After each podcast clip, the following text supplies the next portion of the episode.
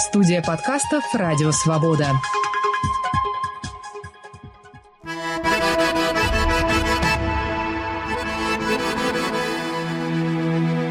Салам алейкум! Здравствуйте! Вы слушаете очередной выпуск подкаста «Хроника Кавказа» с Вачигаевым. Мой собеседник Хаджи Мурад Данаго, доктор исторических наук, заместитель директора Национального музея Дагестана, автор многочисленных публикаций по истории Северного Кавказа. И мы говорим сегодня о Нажмудине Гацинском, видном религиозном деятеле периода развала Российской империи и противодействия большевикам в 20-х годах 20 века на северо-восточном Кавказе.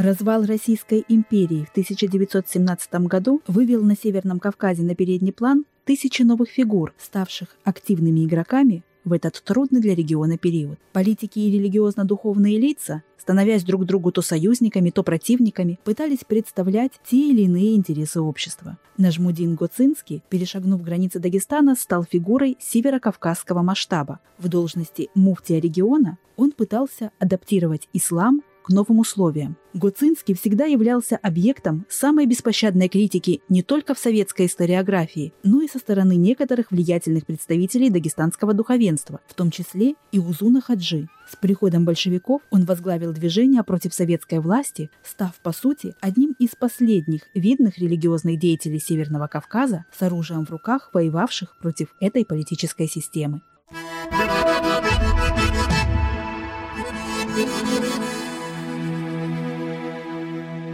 Уважаемый Хаджи Мурат, может, вы дадите короткую биографию Нажмуддина Гацинского? Да, Нажмуддин Гацинский – интереснейшая личность в истории Северного Кавказа. Родом он из э, небольшого высокогорного аварского селения Гоцо, который на сегодняшний день существует таким же маленьким и по размеру, и по численности населения. Отец его был известнейший, видный человек в Дагестане. В период Кавказской войны он был наибом у Шамиля, причем очень авторитетным. Звали его Доновул Мухаммад. А после окончания Кавказской войны на Северо-Восточном Кавказе он поступает на службу в Дагестанской области, новообразованный. Это был авторитетнейший, обеспеченный в материальном плане человек, и это помогало его сыновьям, Абдулатипу Каджи и Нажмудину, приобретать книги, совершать поездки, в том числе и за границу. И к тому же они старанием отца получили и прекрасное религиозное образование. Это были выдающиеся, не побоюсь этого слова сказать, религиозные деятели с большими знаниями, как Абдулатип Гаджи, старший брат, и Нажмудин. А мать у Нажмудина Гацинского была по национальности кумычкой, вот, поэтому в такой интернациональной семье жил Нажмудин, будущий и муфти, и имам, и авторитетнейший человек, и в целом трагическая личность, один из тех немногих, которые остались памяти как трагические персонажи нашей истории. Хаджимурат, вы только что сказали имам. Как правильно все-таки называть Нажмудина Гацинского? Шейх или имам Гацинский? Все-таки правильно его называть муфтием. В 17 году на первом съезде во Владикавказе он был избран муфтием Северного Кавказа и Дагестана. То есть вот так называлась его должность. Однако желание быть имамом который сочетал бы в себе как духовную, так и светскую власть, то есть быть полноправным правителем шариатского государства. У муфтия несколько другие задачи. Он и в последующем тоже не направлял все свои усилия на это. И среди его ближайших сподвижников был шейх Узун Хаджи, который считал, что он должен быть только имам, то есть наш Будин Гацинский. Поэтому его избирали и имамом на так называемом Андийском съезде, но всего на два дня, потому что все-таки потом он согласился с мнением большинства о том, что все-таки надо называть его не имамом, а муфти. Но парадокс такой, что в последующем, уже даже в советское время, в публикациях газетных, журнальных и вообще в народе он назывался не иначе как имам. Вот чисто как бы по инерции, что ли, да, я не знаю. Вот он назывался как имам Гацинский. Причем назывался и противоположной стороной, то есть э, коммунистами, да. Ну, правильнее с точки зрения исторической науки и всего того, что происходило, э, должность его, конечно, была муфтием Северного Кавказа и Дагестана. уважаемый Хаджи Мурат, в советской историографии его все время обвиняли что он больше был занят своим богатством. Его рисуют толстым, жадным, ленивым человеком. Насколько можно говорить о том, что он беспокоился больше о своем богатстве, чем об интересах народов Северного Кавказа? Да, это устоявшийся стереотип о том, что на уме у Гацинского были только его бараны, только его богатство, и только ради э, сохранения его он и занимался и политической деятельностью, там, и общественной, и религиозной, там, и так далее. Конечно, он был ярым противником большевиков. Это был враг номер один. Это обычный прием вообще в истории, когда своего недруга, врага надо представлять именно или в комическом виде, или в каком-то нелепым. Поэтому, поскольку он сам тоже внешне был немножко таким тяжеловесным, да, поэтому его и представляли вот тоже на этих карикатурах всевозможных, на живописных картинах, комментировали его неемный аппетит на обеде, да, он представлялся вот именно вот таким, тоже ленивым, толстым. Почему? Потому что все-таки сопротивление его было, каким бы ни малым или большим, но до 25 года. И большевики, конечно, прилагали максимум усилий путем подкупа современников, путем, значит, вот этой кляузы, путем созывания съездов религиозных с тем, чтобы там обличить его, заклеймить его как врага народа, как врага религии. Поэтому я хочу сказать, что вот во время всех этих событий с 17 по 19, 20, 21 год наш Мудин потерял практически все. Вот, поэтому вот этот стереотип, он долго существовал и, к сожалению, и по сей день существует. Даже в исторических исследованиях современных историков, э, которые идут на поводу вот этой советской агитации о том, что вот Гацинский был таким вот жадным, прожорливым, ленивым э, и так далее. К сожалению. Но наша задача все-таки как-то выпрямлять ситуацию, аргументированно, не просто голословно, показывать его слабые стороны, показывать его сильные стороны, которых, я думаю, тоже немало, вот, и представлять как всякого исторического персонажа, а в данном случае это знаменитый персонаж, и давать ему объективную оценку, что я и попытался сделать вот в этой книге, которая вышла достаточно давно. Вот, меня все-таки просто интриговала вот эта оценка советской идеологической вот этой машины о том, что неужели он такой плохой. Интересно было бы разобраться. Вот. И путем вот этих поисков, исследования небольшого, да, я пришел к выводу, что это, конечно, драматическая личность, но очень интересная. Если мы вернемся к Узун Хаджика, о котором мы только что говорили, а, почему эти два самых интересных персонажа истории того периода, два крупнейших религиозных деятеля Северного Кавказа, почему эти два человека не смогли найти общий язык? Как вы считаете, в чем была проблема? Это трагедия. Трагедия людей, которым дали возможность э, построить свое государство после 17 года, и которые считали по-своему, как надо это строить и как, какое государство строить. А речь же не только об Узун Хаджи и Нажмудине Гацинском. Там же было еще много ярких личностей вообще на всем Северном Кавказе. Интеллигенция, религиозные лидеры, а, общественные деятели, да, и вот что касается Узун Хаджи и Нажмудина, конечно же, вот они начинали вдвоем. Причем Узун Хаджи, понимая, что все-таки не обладает таким багажом знаний, не обладает состоянием материальным, что тоже было немаловажно на то время, не обладает, возможно, той харизмой, что ли, да, какая должна быть у лидера, хотя он тоже был лидером своего рода, понимал, что все-таки имамом достоин быть не он, а Нажмудин Гацинский. В этом надо ему отдать должное, он грамотно поступил, вот. Но он был в роли мотора, в роли организатора, убеждения их в том плане, что вот Нажмудина надо избрать имамом, что он нас, наш амир, лидер. Был очень прямолинейным. Вот имамом и все. Шариатское государство и все, и больше никакое. Нажмудин несколько был другого склада человек. Он, понятно, тоже как в меру амбициозный человек – конечно, все-таки понимал и видел вот эти веяния новой эпохи. То есть с развалом Романовского дома на Кавказе появилось немало, во всяком случае, людей с высшим образованием, техническим, юридическим. Здесь была большая плеяда офицеров царской армии бывших. И, конечно, он все это понимал. Он понимал, что имамом хочется быть, но нет вот таких предпосылок, возможно, чтобы стать имамом. То есть он немножко, вот эта история имамата Шамиля, он был несколько в плену вот этого имамата, да, он полагал, что может еще такой же еще и построить. И, конечно, а это был уже ушедший поезд. И несколько был не таким консервативным, как Узун Хаджи. То есть он соглашался на имамство, что проповедовал Узун Хаджи. И в то же время, когда оппоненты считали, что имамом он не должен быть, он соглашался с ними. Возможно, это какая-то мягкость характера, возможно.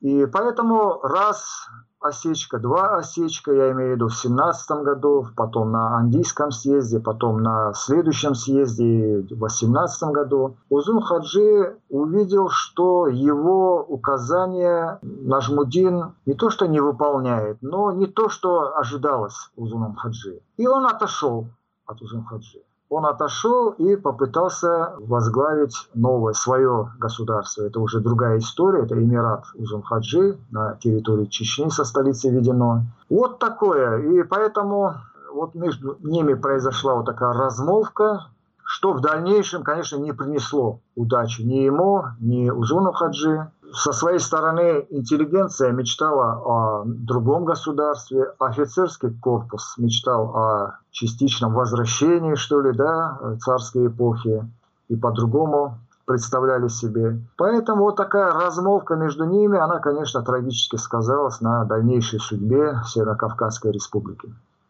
Как мы знаем, Узунхаджи был очень острым на язык. Была фраза, которую приписывает Узунхаджи «Я хотел сделать его имамом, а он стал Иваном». Насколько авторство можно прописать именно к Узунхаджи? Вы знаете, это э, это, конечно, тоже одно из клише, э, которые навесили на Нажмудина, э, воспользовавшись вот этой размолвкой между Узунхаджи и Нажмудином, конечно, начали собираться вот какие-то фразы, там что-то вот как-то представить Нажмудина. Я не встречал такой фразы, документально записанной где-то. Я думаю, что все-таки это клише, которое навесили на Нажмудина. А, интересный факт я хочу рассказать, что когда была годовщина Узунхаджи, а он скончался введено в 20 году, вот на следующий год отмечали годовщину смерти Узуну Хаджи введено. Вот эта дата была освещена в советских газетах. А кто был инициатор проведения вот этих поминок? Советская власть. То есть они представляли Узун Хаджи как героя, как героя и борца против деникинцев, белогвардейцев.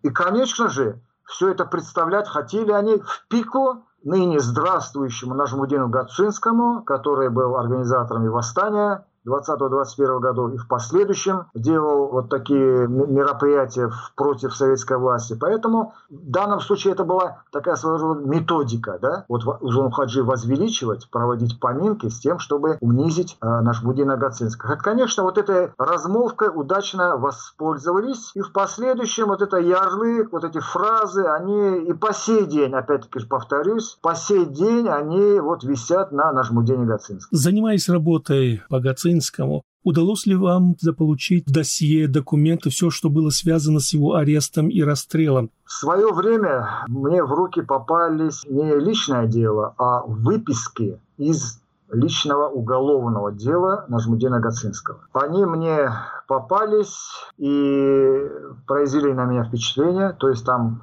было несколько листов с протоколом допросов его, с именами, да, и мне удалось их в свое время опубликовать в журнале «Ахульго». Вот, и вот этот специализированный номер, он был посвящен в основном нашему Дину Кацинскому, который, конечно, этот номер произвел фурор да, среди любителей истории, среди тех, кто интересовался этим периодом. Но я хочу сказать, что архивы упомянутой вами организации, конечно, нелегко не туда пробраться. Вот. В руках я личное дело не держал, а был обладателем только вот этих э, копий выписок, то есть протокольные записи из личного дела. Это подлинные, то есть с подлинного дела. Не знаю, может быть, сколько еще времени нужно, чтобы увидеть это запрещенное дело, подержать его в руках, поработать с ним. Я не знаю, но пока такой возможности нет.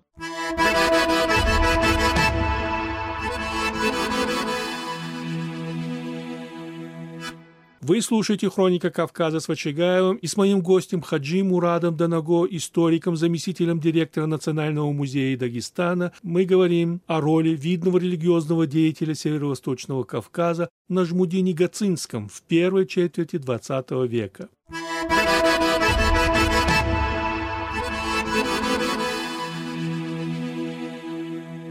Я помню вот эту фотографию эта фотография настолько впечатляет, настолько она показывает, что за столом сидит человек, который совершенно не похож на подавленного. А, это была фотография именно из того досье, которого имели копии? Да, речь идет, я понял, о какой фотографии. Там их две, две фотографии. Одна фотография, значит, и вторая тоже, они все на фоне чекистов, которые, значит, ну, вели его дело, да, были участниками вот этого процесса судебного. Я обнаружил эти фотографии до того времени практически неизвестные в архиве Дагестанском когда работал с фотокаталогом и вдруг обнаружил вот эти две фотографии, ну просто ахнул, потому что фотографии на самом деле уникальные, представляющие Нажмудина Гацинского не в роли, так сказать, покоренного, да, захваченного человека, а достойно смотрящего в объектив, в объектив истории. Я их опубликовал в этом же журнале, но они не из его личного дела. Я просто удивляюсь, как они сохранились вообще. Вот это все-таки фотографии не для широкого обзора. Да, согласимся, что фотографии, конечно, уникальные.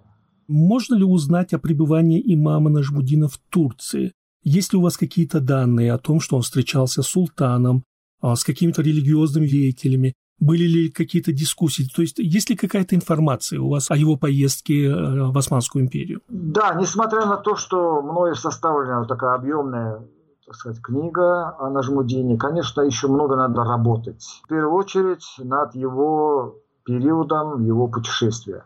До Нажмудина в Турции побывал его брат Абдулатип Гаджи, который, не спросясь разрешения у военного губернатора, самовольно отправился в хадж, путешествовал там несколько месяцев, произвел впечатление на религиозную умму Стамбула, то есть просвещенных алимов. Э, достаточно сказать, что с ним встречались э, шейхуль ислам в том числе, которые были очарованы его произношением и арабского языка, и его поэзией, потому что Абдулатиб был и поэтом прекрасным. И он оставил ярчайший след вообще в памяти тех турок, тех религиозных деятелей, политических деятелей при дворе султана, купил там массу томов книг, поскольку, как я уже сказал, материальное положение ему позволяло это делать. То есть он обогащенный и встречами, и знаниями, полученными там, книгами, он вернулся в Дагестан, где тут же был арестован и посажен в тюрьму в Тимирхан-Шуре. И в последующем, после судебного дела, он был отправлен в ссылку, и там он скончался. Здесь я хочу интересный факт отметить, что когда он сидел в тюрьме Тимирхан-Шуре, он в камере продолжал писать, сочинять косыды,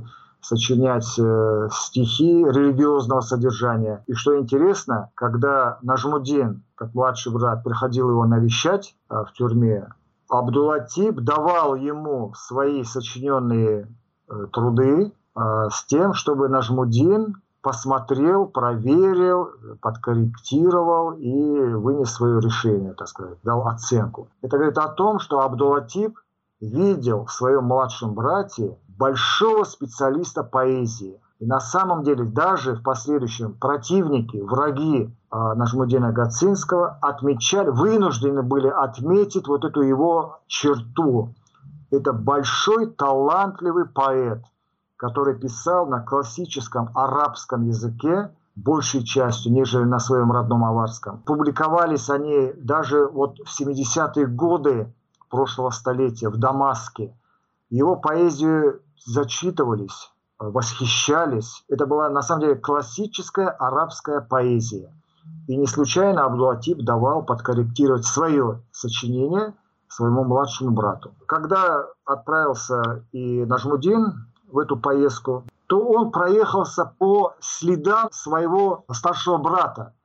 Существует и такая история о том, что э, Нажмудин как будто бы просил э, благоговоления султана с тем, чтобы он, значит, э, ну, как бы э, назначил бы его имамом. Э, на что имам сказал, что сейчас это не время, но вы стараетесь. Я так считаю, что прослеживается вот такая линия турецких султанов в том плане, что мы возьмем историю имама Шамиля, да, что Турция обещал Шамилю и помощь, и моральную поддержку, отправлял туда орденские знаки, знамена, фирманы, но практически не смог ничего оказать. Мы руководствуемся только по воспоминаниям современников Нажмудина о его встрече с султаном и других встречах в Стамбуле. Насколько можно доверять информации о том, что у него была иджаза от выдающегося Алима Аль-Макки бин Азуз, еще один вот такой вопрос, да, говорит о том, что еще немало белых пятен из э, биографии этого человека. Мне такая информация не попадалась, но это не значит, что ее нету. А, возможно, то есть я слышал про это, но как бы для научного исследования нужно, конечно, такие более веские аргументы, какие-то факты. Если мы коснемся последних э, лет его деятельности, то, безусловно, необходимо указать и на то, что он является активным сторонником деятельности против утверждения э, советской власти. И в этот момент мы говорим о Саид Бее Шамиле, ну, имама Шамиля, который приезжает на Северный Кавказ для того, чтобы принять участие и помочь противостоять большевикам. Отношения Гацинского и Саид Бея Шамиля. Что можно сказать на сегодняшний день? Встреча э, между ними была, и взаимоотношения были ну, своеобразные. Дело в том, что опять встречается, э, то есть задействован человеческий фактор, э, задействован амбициозный характер Нажмудина, который видел не иначе только себя лидером этого антисоветского восстания да, 20-21 годов, о котором мы сейчас говорим. Отношения были, ну, можно сказать так, полупрохладные. Да? Хотя они действовали оба против общего врага. И в дальнейшем, конечно, все повернулось не в пользу их обоих, и на этом они и расстали. В результате, конечно, выиграли, мы сами понимаем, кто. И пленение Гацинского, это тоже э, наравне с той фотографией, о которой я говорил. И второй момент с именем Гацинского меня ассоциируется с моментом его пленения. Конечно, после подавления восстания в 21 году э, ситуация у Нажмудина была не очень радостная. Мягко говоря, он скрывался, то есть советская власть уже достаточно ну, крепко стояла относительно. Ему пришлось скрываться, это были районы между вот, Дагестан и Чечня, да, вот в этих районах, это так называемый Хасавюртовский участок, с 21 по 25 года были очень тяжелыми для него. Здесь не обошлось и без предательства, как и во всей истории Кавказа. В конце концов, э, кольцо замкнулось, и в это же время, и по воспоминаниям достоверным, и по фактам, что в это же время было взято в плен несколько чеченцев тоже его последователей. И узнав об этом, Нажмудин, уже будучи в кольце, потребовал, что да, я сдаюсь только после того, как вы отпустите вот этих людей, ни в чем не повинных. Советы пошли на это, то есть они уже шли на все, лишь бы только заполучить эту фигуру в свои руки. А вот так он вышел красноармейцем, вполне достойно, и оказался уже в руках большевиков, которые не замедлили вывести его подальше за пределы Кавказа, где состоялся суд и соответствующее наказание, то есть смертная казнь касательно его пленения есть фраза, которая тоже очень-то показывает его характер. Обращаясь к предателям, Нажмудин якобы сказал э, на аварском языке «С вами я буду говорить день страшного суда». Вам приходилось это видеть в каких-то документах? Приходилось, да. Такая фраза была. Я думаю, что она отвечает вообще вот настрою Нажмудина и вообще его характеру. Да? Вот это был религиозный человек, и поэтому он понимал, что без предательства не обошлось, и вот высказался, да. Там, наверное, были люди, которые встречались встречали его, да, когда его пленили. Вот, и он, наверное, видимо, знал, э, кто есть кто здесь. Вот, поэтому и была такая фраза, да, на самом деле. Как сложилась судьба его семьи? Я уже говорил, что Нажмудин потерял все практически. Это и материальное состояние, это и члены своей семьи. Семья у него была большая, сын и четверо дочерей. Еще до пленения Нажмудина а именно в 20 году, был схвачен его сын, юный Ахмед, и он был судим и расстрелян. Причем, читая его дело, а оно хранится в Дагестанском архиве, судебное дело, при котором он был уже э, подсудным человеком, понимаете? И при очередном обследовании э, э, тюремного врача выяснилось, что ему на самом деле столько лет. То есть вот вердикт врача решил, что он уже может быть судим, да, и выносить ему можно наказание. Поэтому Ахмеда расстреляли. В последующем, в 1937 году уже, стали гонения на двух его старших сестер. И в 1937 году вот этих двух молодых женщин расстреляли. Вот. И были еще, была еще э, дочери, которые, значит, растворились, так сказать, вот э, в этой ситуации, э, которые умерли своей смертью. Поэтому прямых наследников у Нажмудина нету. И вот такая плачевная судьба семьи Нажмудина Гацинского. Уважаемый Хаджи Мурат, почему до сих пор Нажмудин Гацинский не реабилитирован? Вы знаете, вот на этот вопрос у меня свое есть мнение. Будучи еще э, молодым человеком, вот это 90-е годы, я предпринимал вот такую попытку от общественной организации в плане реабилитации Нажмудина Гацинского. Получили официальный отказ о том, что он реабилитации не подлежит. Здесь надо немножко прояснить, те, кто знаком с юридическими вопросами, что вот эти жертвы политических репрессий, они, насколько я знаю, относятся именно вот к 30-м годам. А Нажмудина Гацинского его не репрессировали, его судил Рев-трибунал. Поэтому здесь несколько другая статья. То есть он под жертву политических репрессий не подходит. Поэтому здесь он остается по сей день врагом народа, да, как это принято было и как сегодня тоже многие говорят. Вот лично для меня, как исследователя да, Нажмудина Гацинского, меня вообще, вообще не прельщает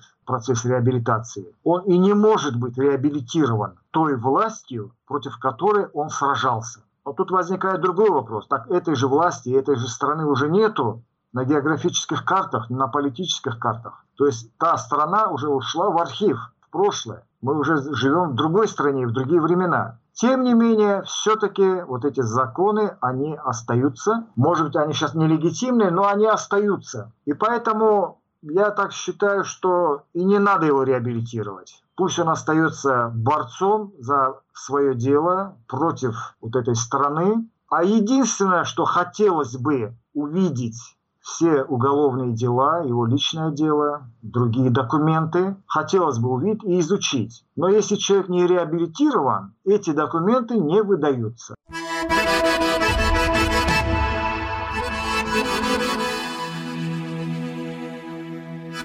Изучение истории гражданской войны требует к себе особого отношения, а ее драматических страниц должно основываться только на достоверных источниках, с исключением оценок идеологического характера. Победа большевиков и утверждение советской власти в регионе привело к гонениям в отношении мусульманского духовенства. Власти сменили арабскую графику, посчитав, что она удерживает народы в тесной связи с исламом, нанесли удар по системе мусульманского образования – закрыв все медресе и мечети. Все это делалось в контексте преследования всех конфессий в 20-30-х годах по всей стране. Истории таких людей, как Нажмудин Гоцинский, позволяют понять время и события, происходившие в стране период утверждения советской власти в регионах.